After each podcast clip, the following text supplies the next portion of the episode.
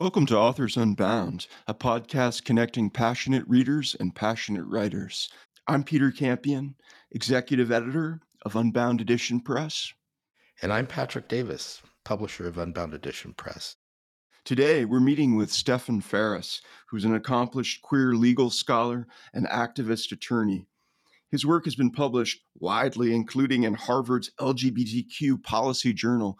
And he's written this incredible memoir, Blue Movie, which is a harrowing memoir about addiction and recovery, sex work, and it's riveting and it's deeply feelingful and uh, beautiful, even though it's it's also really edgy.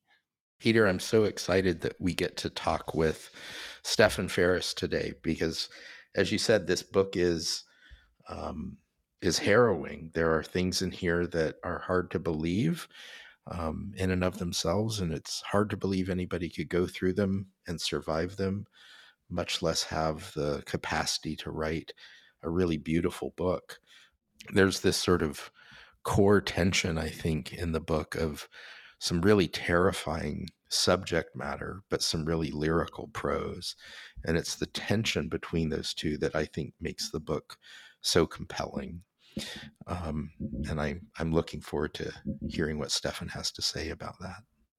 I agree. You know, the book has already garnered a couple of wonderful reviews in Kirkus and also the Bay Area Reporter, in which Jim Piechota talks about this incredible ability that Stephan has to write this very serious, grave book, and yet also to have a hopefulness and a humor and a, a, a kind of lovely grace. It's the right word. I think part of his journey of recovery was finding that grace for himself and and finding the courage not just to tell his story but to start again and to start again and to start again like so many recovery narratives, there is not a straight path or even a path that always goes upward.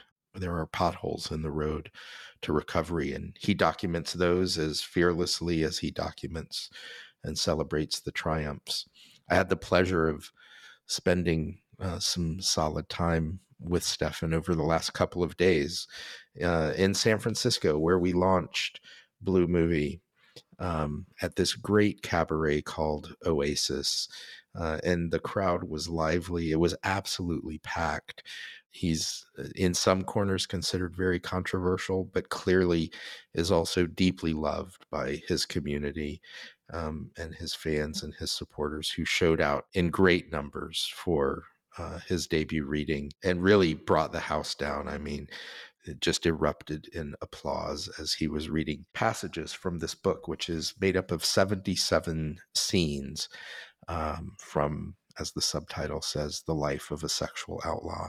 He certainly lives by his own rules and uh, breaks breaks many of them along the way but somehow has found a way to reconcile all of that in between the covers of this book. So, our guest today on Authors Unbound is Stephan Ferris.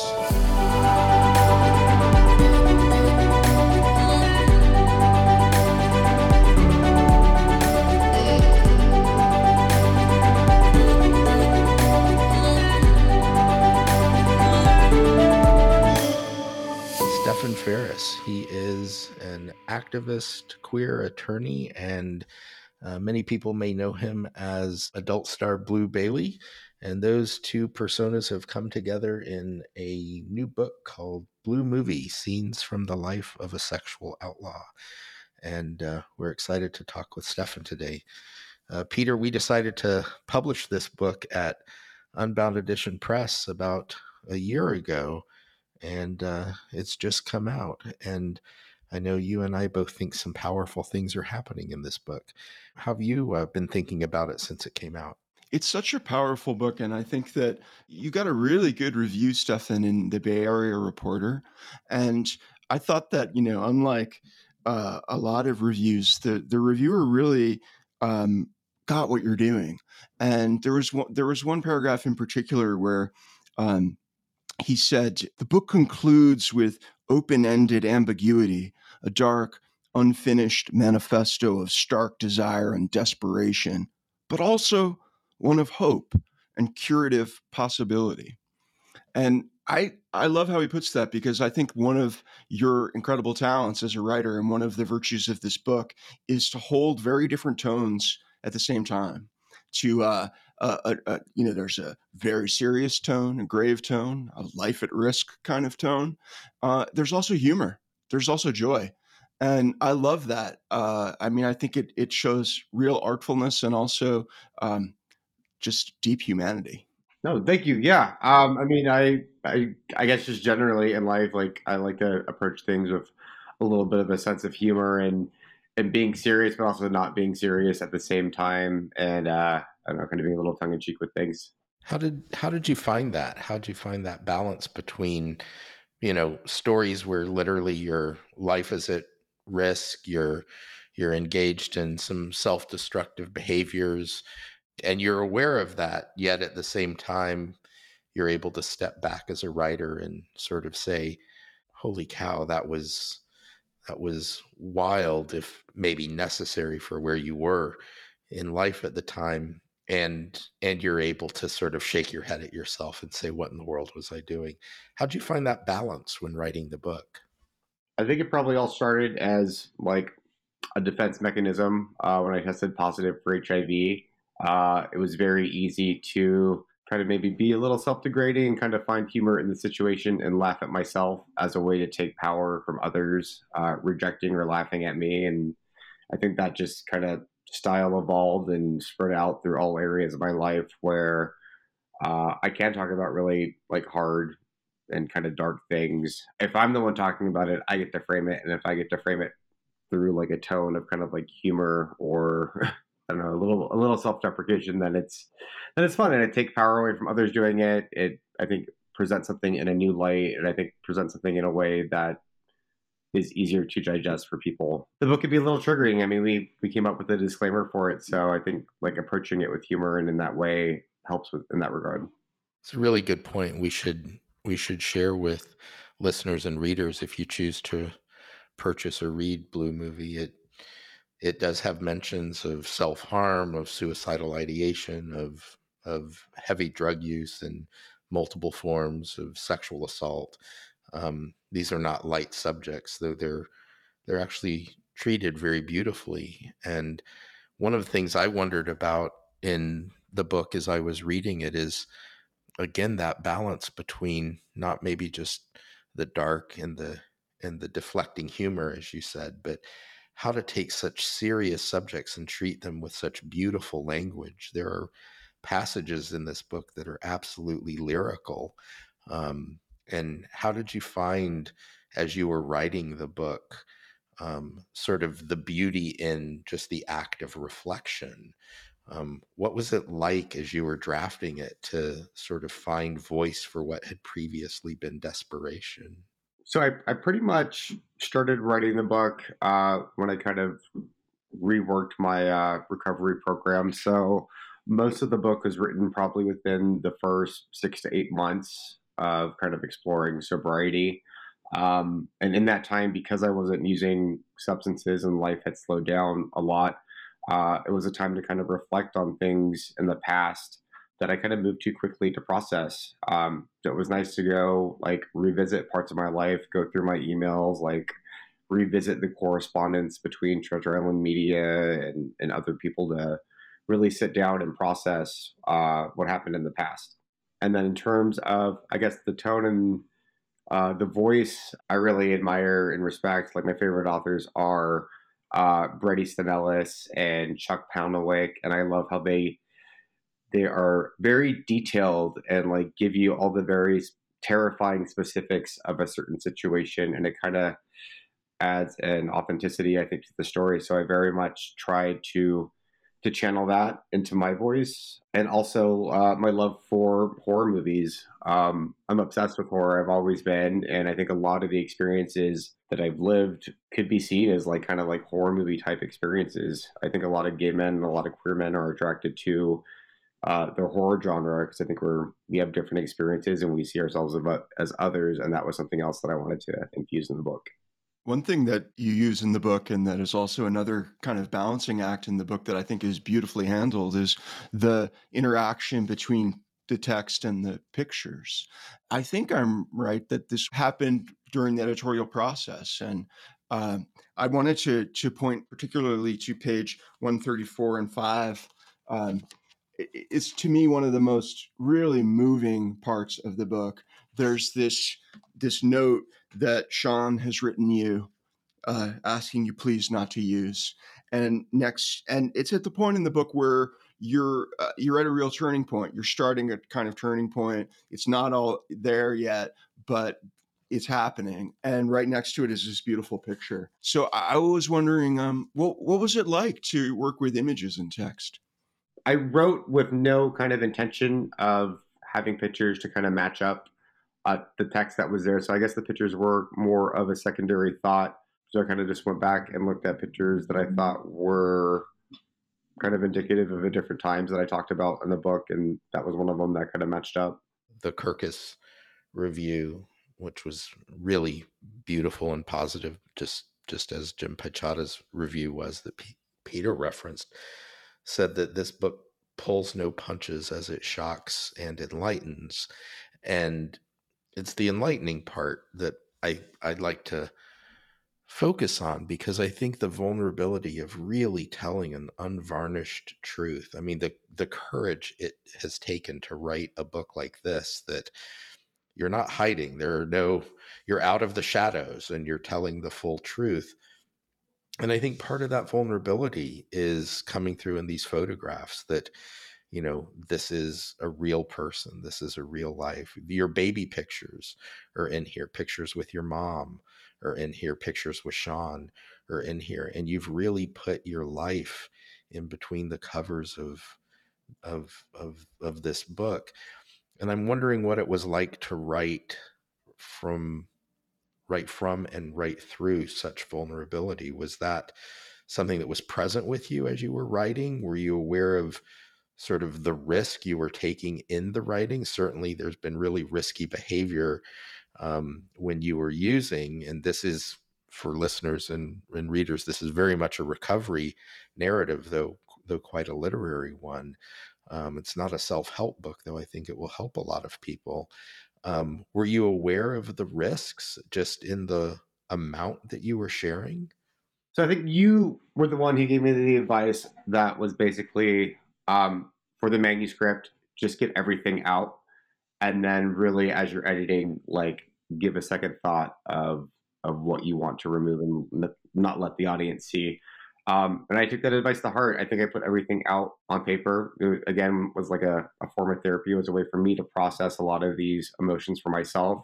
I think a secondary just benefit of, of getting it out and being vulnerable is it's I was doing all these things like some people knew to what extent others didn't and I'm sure there was talk to some extent around the different activities I was doing so in a way me kind of taking full ownership of them and re- releasing them again kind of like reverses the power dynamic and kind of gives me the power back. And I think gives me a way to frame it. And I think a lot of the the kind of fantasies and a lot of the the things I talk about about drug use aren't really talked about in recovery, and a lot of queer men have these thoughts and desires, uh, but they're so taboo and stigmatized that they don't talk about it. And I think when we start to talk about it, it may help other people understand and find community, and it also may help take some power away from how dangerous these ideas and concepts may be. I think that's a really powerful notion, and you've noted it a couple times now of sort of reversing the power dynamic and by embracing the truth and owning it, not denying it. Um, I think that's part of what gives such vigor to the to the text here. The book is written entirely in um, present tense, um, which certainly increases its sense of looming danger and of of a horror story that we're watching in real time. I also wonder about you know that decision of yours as a writer to write in present tense where that came from i mean initially the the book didn't start like that it, it started as a collection of essays uh, that discussed porn hiv substance use and recovery and kind of in those essays i interspersed my life story to talk about kind of larger concepts. Um, and then I think as we moved through the editing process, we decided to be like kind of inspired by my work in career in porn and kind of restructure it and present the form of the book kind of as a movie. And in doing so, that's when um, the tense of the voice changed to the present tense to give the reader like you're not reading a chapter, you're reading a scene, and when you're in the scene, everything's happening immediately, which I think is great. It kind of adds to the tone of the book. It's a book in 77 scenes. There are no chapters. Uh, there's even a soundtrack that goes with this book of scenes that you curated to kind of bring another dimensionality to it, which I thought was really inspired. And so it's a pretty immersive experience in in reading this book. As you mentioned, you had a career in adult entertainment, but you're also an activist attorney. Your most recent work has been published in Harvard's LGBTQ Policy Journal. What's it like to bring those two persona together in one book? And I imagine there was a time maybe you tried to keep them separate and maybe sanitize one part of your life and protect it from another part of your life. Um, what's it like to have those reconciled uh, within one book? I think when I started law school, uh, there was definitely a fear that I would not pass the bar uh, on moral character grounds based on uh, my work in adult entertainment. Uh, I soon found out that really, you really only have to worry about crimes of dishonesty, um, like crimes about like fraud and uh, and not paying uh, not paying child support, ironically. Um, and I was chatting with a mentor one time um, about what to list on my resume because I have a lot of extensive community service. Um, I had prior publications and articles under the name Blue Bailey talking about PrEP and sexual health. I'm like, can I list these things on my resume for like a law firm? Can I list volunteering for Folsom Street events? Um, and my mentor basically was like, your your resume reminds me of mine, kind of in the '80s, where like I was wondering, should I put gay organizations on, or would that be a reason for people not to hire me? Uh, and at the end of the day, he said, if you have to kind of censor who you are, you're not going to be happy at that place. Uh, and I think towards the end of law school was when I started to kind of break down the divide between Stephan and Blue Bailey. I had separate Facebook accounts. I kept everything separate. I didn't mention both names in one article. Um, but towards the end of law school, I started merging the identities and like referring to myself as Stephan, aka Blue, and that is now fully manifested in the book. I've I've in I've been inspired uh, by like traveling and going to uh, different events where gay men have have merged their passion for the community with their business. Like like David Lauterstein. he's like always traveling and promoting Nasty Pig, and it's both business and fun, and he gets to like merge his both identities into one and not have to silo anything. I really admire that.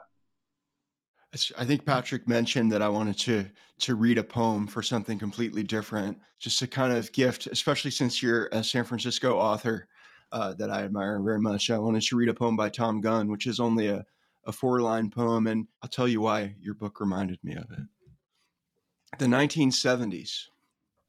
There are many different varieties of New Jerusalem political, pharmaceutical I've visited most of them. But of all the embodiments ever built, I'd only return to one, for the sexual New Jerusalem was by far the greatest fun. Oh, I like that. Other than I just like that poem. What made me think about it in reading your book was the way in which uh, the erotic in this book is kind of a jumping off point for the communal. The way that um, that sex and attraction and love and and sexual interaction becomes a kind of basis for for a, a community for and uh, I, I thought it was a really beautiful thing. So i was going to ask you if you think of, of yourself as speaking to a readership speaking to a public or do you just write for yourself and try to forget about everybody else I guess a little bit of both. I mean, this this last book reading we had kind of highlighted that like I did write forgetting that like eventually I may have to read it out loud to people in public and that was a little bit scary. I think a lot of it was for myself knowing that I I personally have benefited from other people in the community uh, being visible about their experiences, and that has emboldened me to be uh, more confident about mine. Um, I talk about in the book, and I'm wearing my shirt. George Michael is one of my idols, and that's because basically, like when when he got arrested for cruising the bathroom, he didn't kind of back down and shame. He owned his sexuality. He used the press as an opportunity to to comment on how the law was biased against gay men, uh, and felt that it was important for him to be visibly open about him being, I think, a, a fucking filthy pig or filthy fucker, or whatever, whatever he said, because he felt that it would help other queer men feel more comfortable with themselves and it would normalize like this kind of culture and, and desire. Well, you got to have faith.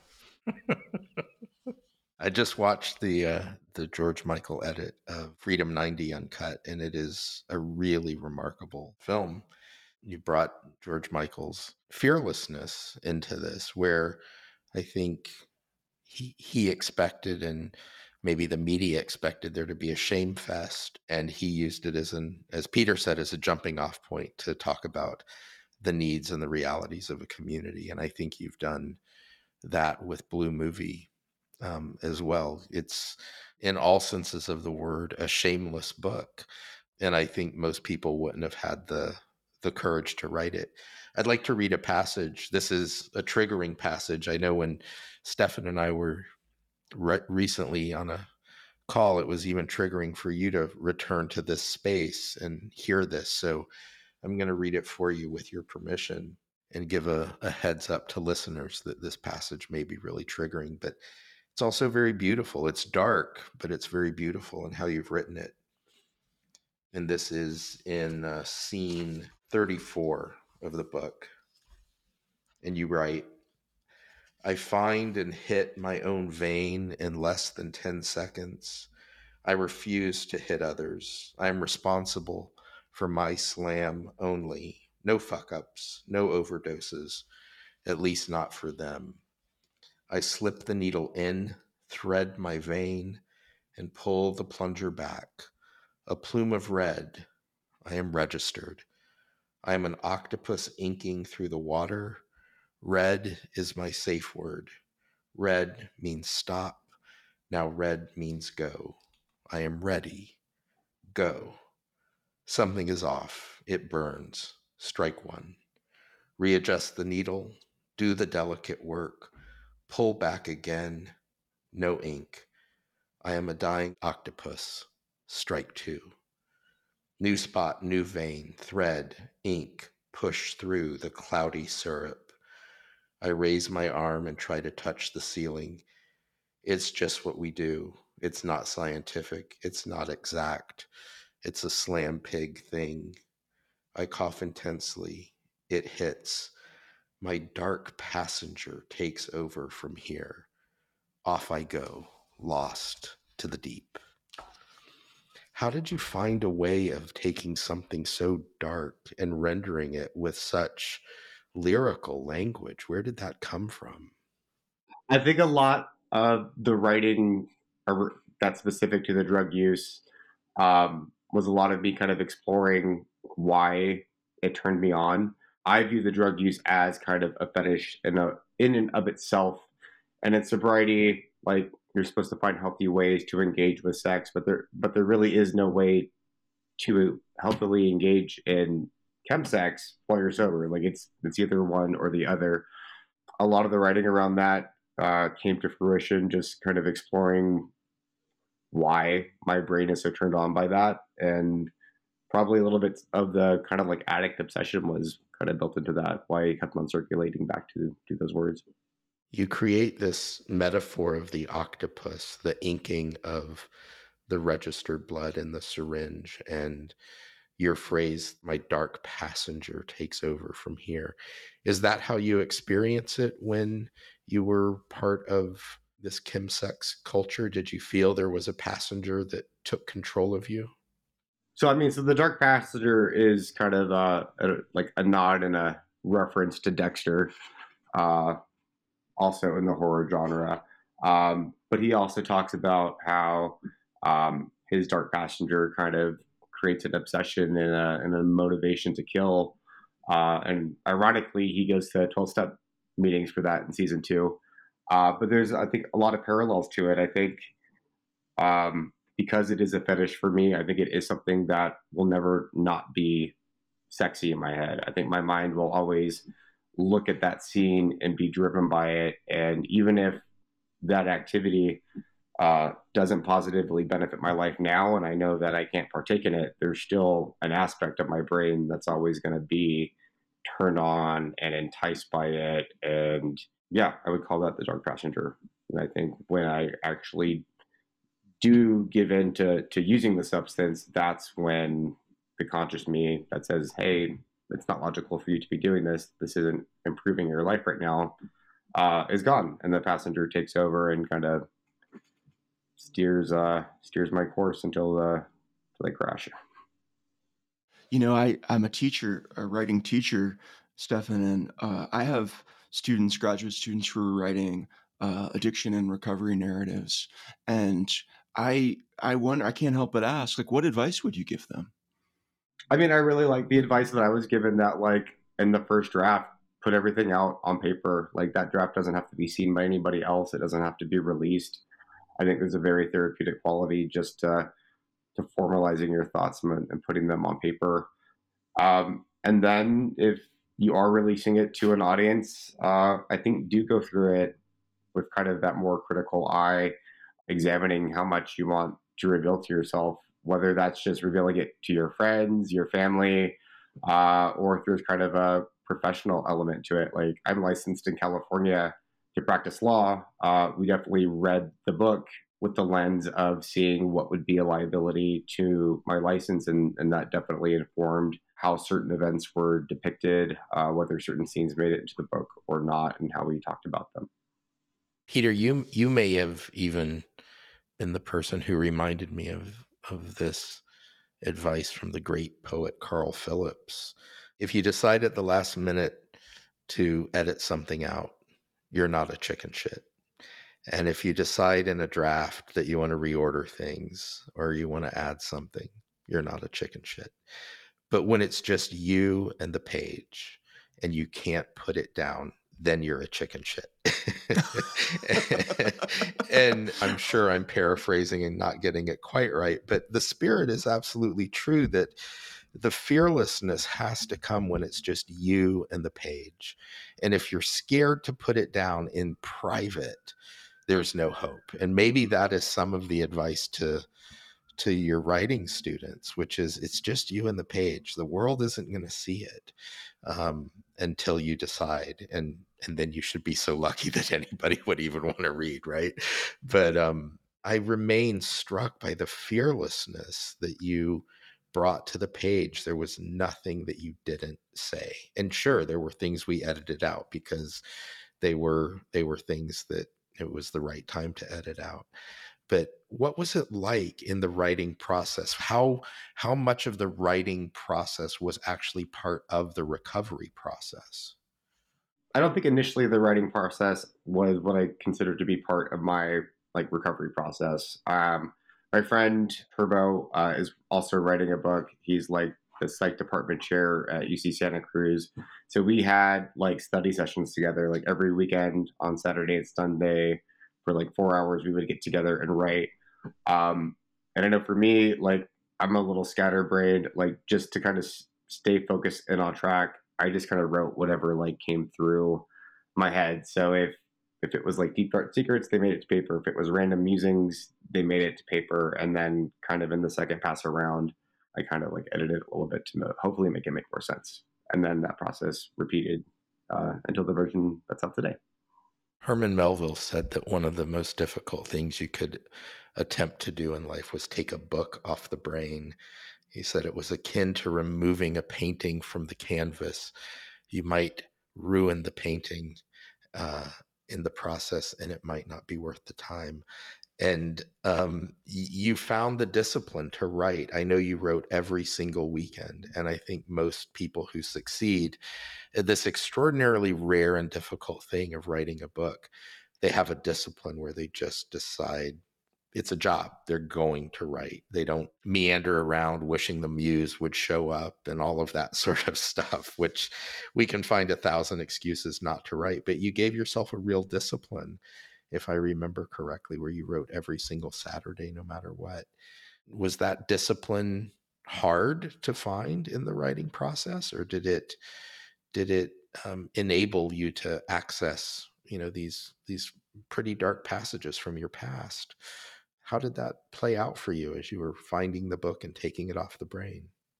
Well, I think it definitely helped to have deadlines. I think if this was just something where it's like, oh, I want to release a book, let's like maybe get to it, it would never happen. But yeah, no, I do think like scheduling time helped. I think the, the routine aspect definitely helped with uh, sobriety, trying to get things normalized and waking up around a regular time every day this week and putting in consistent effort. But I think having a writing buddy and having someone to be accountable, where when I would wake up on Saturday and wasn't really feeling writing, knew that someone expected me to be at his apartment and was also going to be doing the same thing. And I think having that accountability uh, both kept us on on track. And also, he's like a very awesome kinky queer um, psychologist. So like we got to bounce uh, a lot of ideas back and forth. He would have interesting topics about his, I would have about mine, and we would just kind of share and exchange ideas. I think uh, Turbo's real name is is not Doctor Turbo at uh, UC Santa Cruz, but is uh, is Phillip Hammack. Is that right? Phillip Hammack. Yes, that's him. Yeah, he is the professor. He is a professor of psychology and director of the Sexual and Gender Diversity Laboratory at UC Santa Cruz. Here's what he had to say about the book. Blue Movie is a brave journey of authentic vulnerability captivating and raw, these scenes from a life story saturated by stigma and self doubt ultimately tell a tale of agency and self acceptance.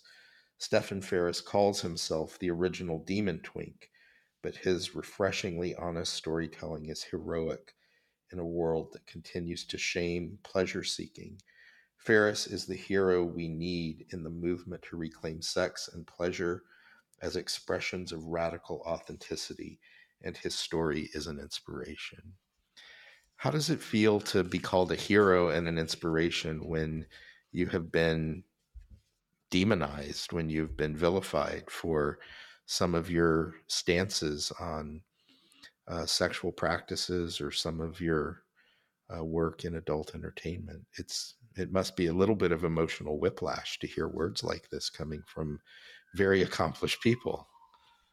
I mean, especially coming um, from Turbo or Phillip, it's it's really kind of just amazing and inspiring. This kind of came up with uh, the reading we did yesterday too. Like, it feels amazing hearing this feedback, especially from people that I admire and respect in the community.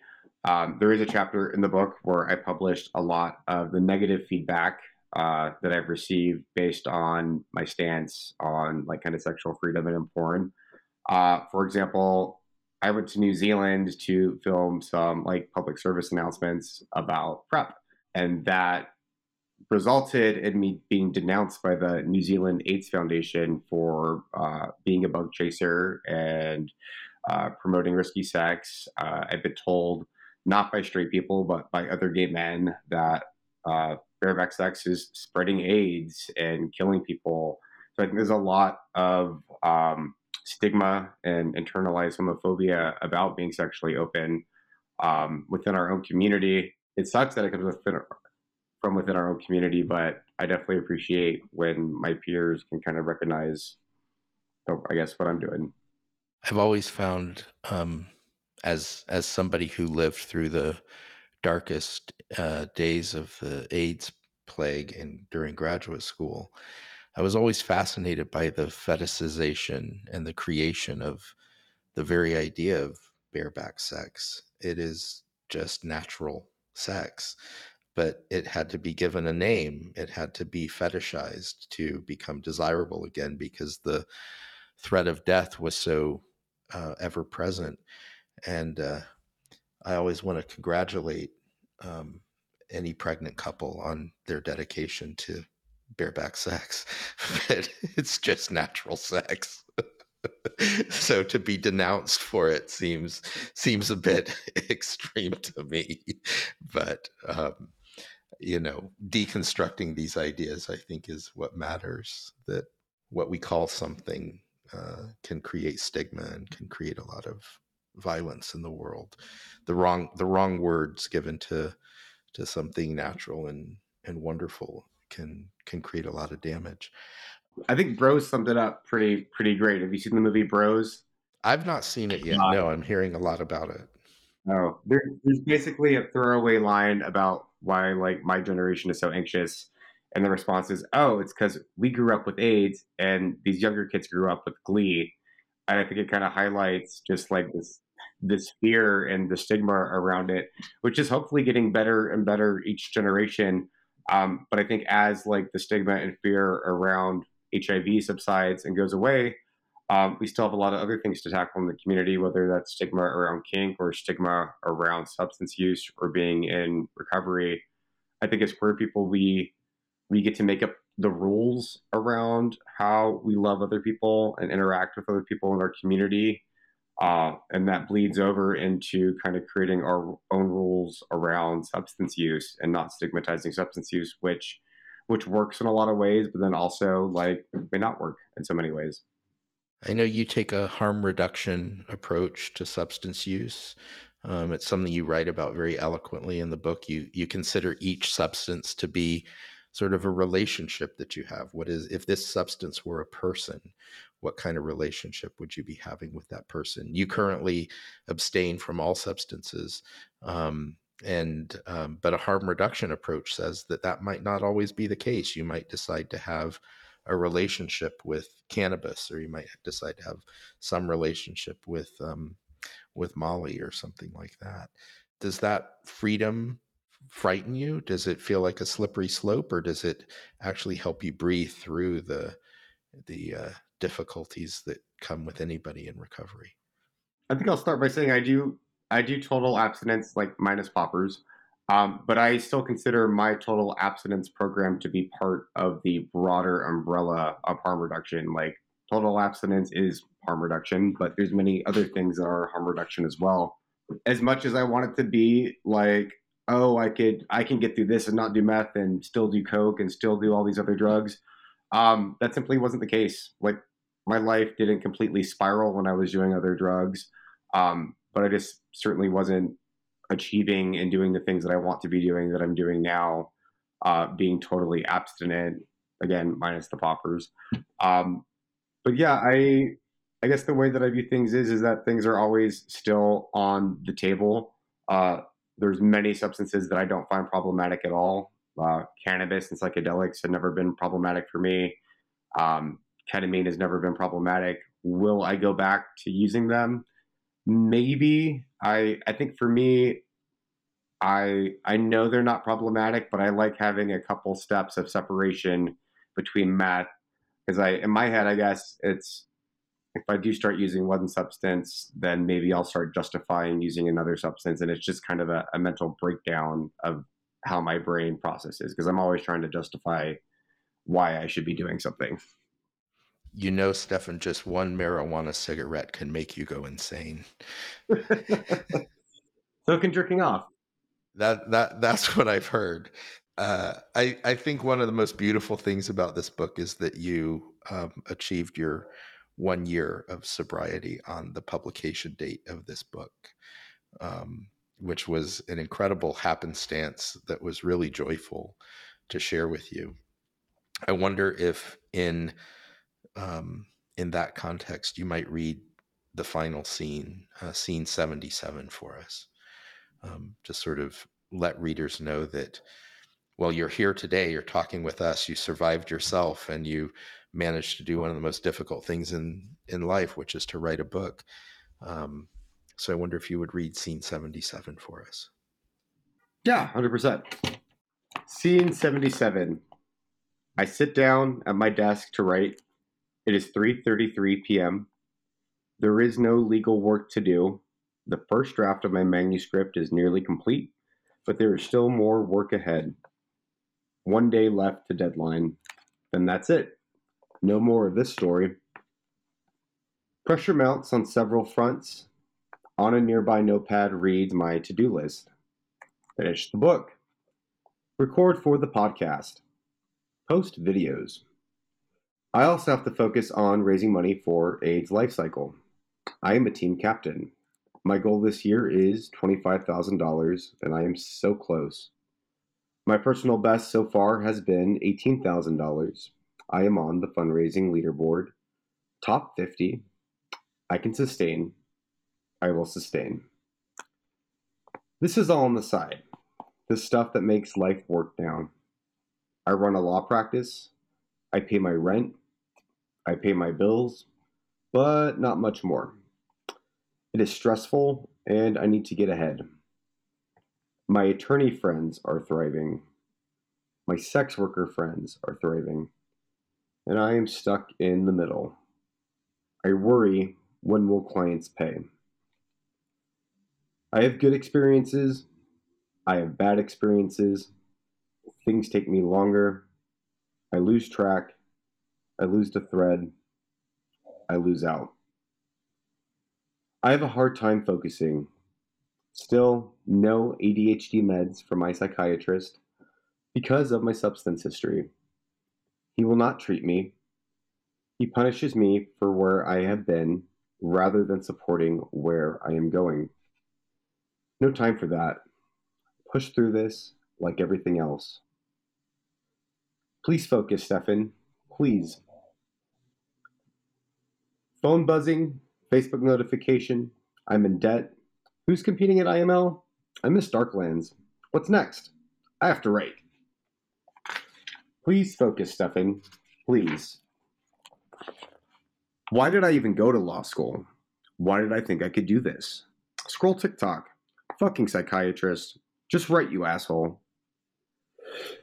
Please just write. Please focus, Stephan. Please. I grab a LaCroix. It's pastèque watermelon in French. Four years in high school and another two in college.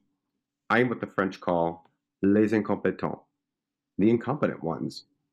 I scroll, I see a meme. Listen, lady, let me tell you what mansplaining means. I laugh. I identify with the incompetent ones, but I am not incompetent. I am not stupid, merely distracted. I need to write. Please focus, Stephan. Please. Daenerys rests on my bed. She is under the sheet, her paw out, her head on a pillow. A little being looking back at me. She must be accustomed to me making such a commotion all the time. Still, she loves me. I crawl in bed with her. I pull her body close to mine and put my arms around her. I make her the little spoon. I set an alarm and take a quick nap. I dream I'm hosting a drag show. Daenerys is providing commentary in the confessional cutaways. I don't know what it means, but I wake well rested. I am awake. I focus. I sit down at my desk to write. And I write, I am going to be okay. I am going to be okay. I am going to be okay. And indeed, you are going to be okay. I think you've done something absolutely remarkable with this book, Stephan, and we're so proud to be the publishers of it. I think it's going to help a lot of people. And uh, I hope this conversation uh, does as well. Yeah, no, it's been great chatting with you, and I hope you send me the um, the name of that poem. I want to check it out again. I really liked it. Oh yeah, I'll send it to you. I was just gonna say, I think you know there are books in the world that help a lot of people, and there are books that are really well written, and then there are the rare books that are both, and this is one of them. Well, thank you so much. I really appreciate it. Thanks so much for listening, everybody. You can find us on Apple, on Google, and anywhere else you might find your favorite podcasts. This is Authors Unbound.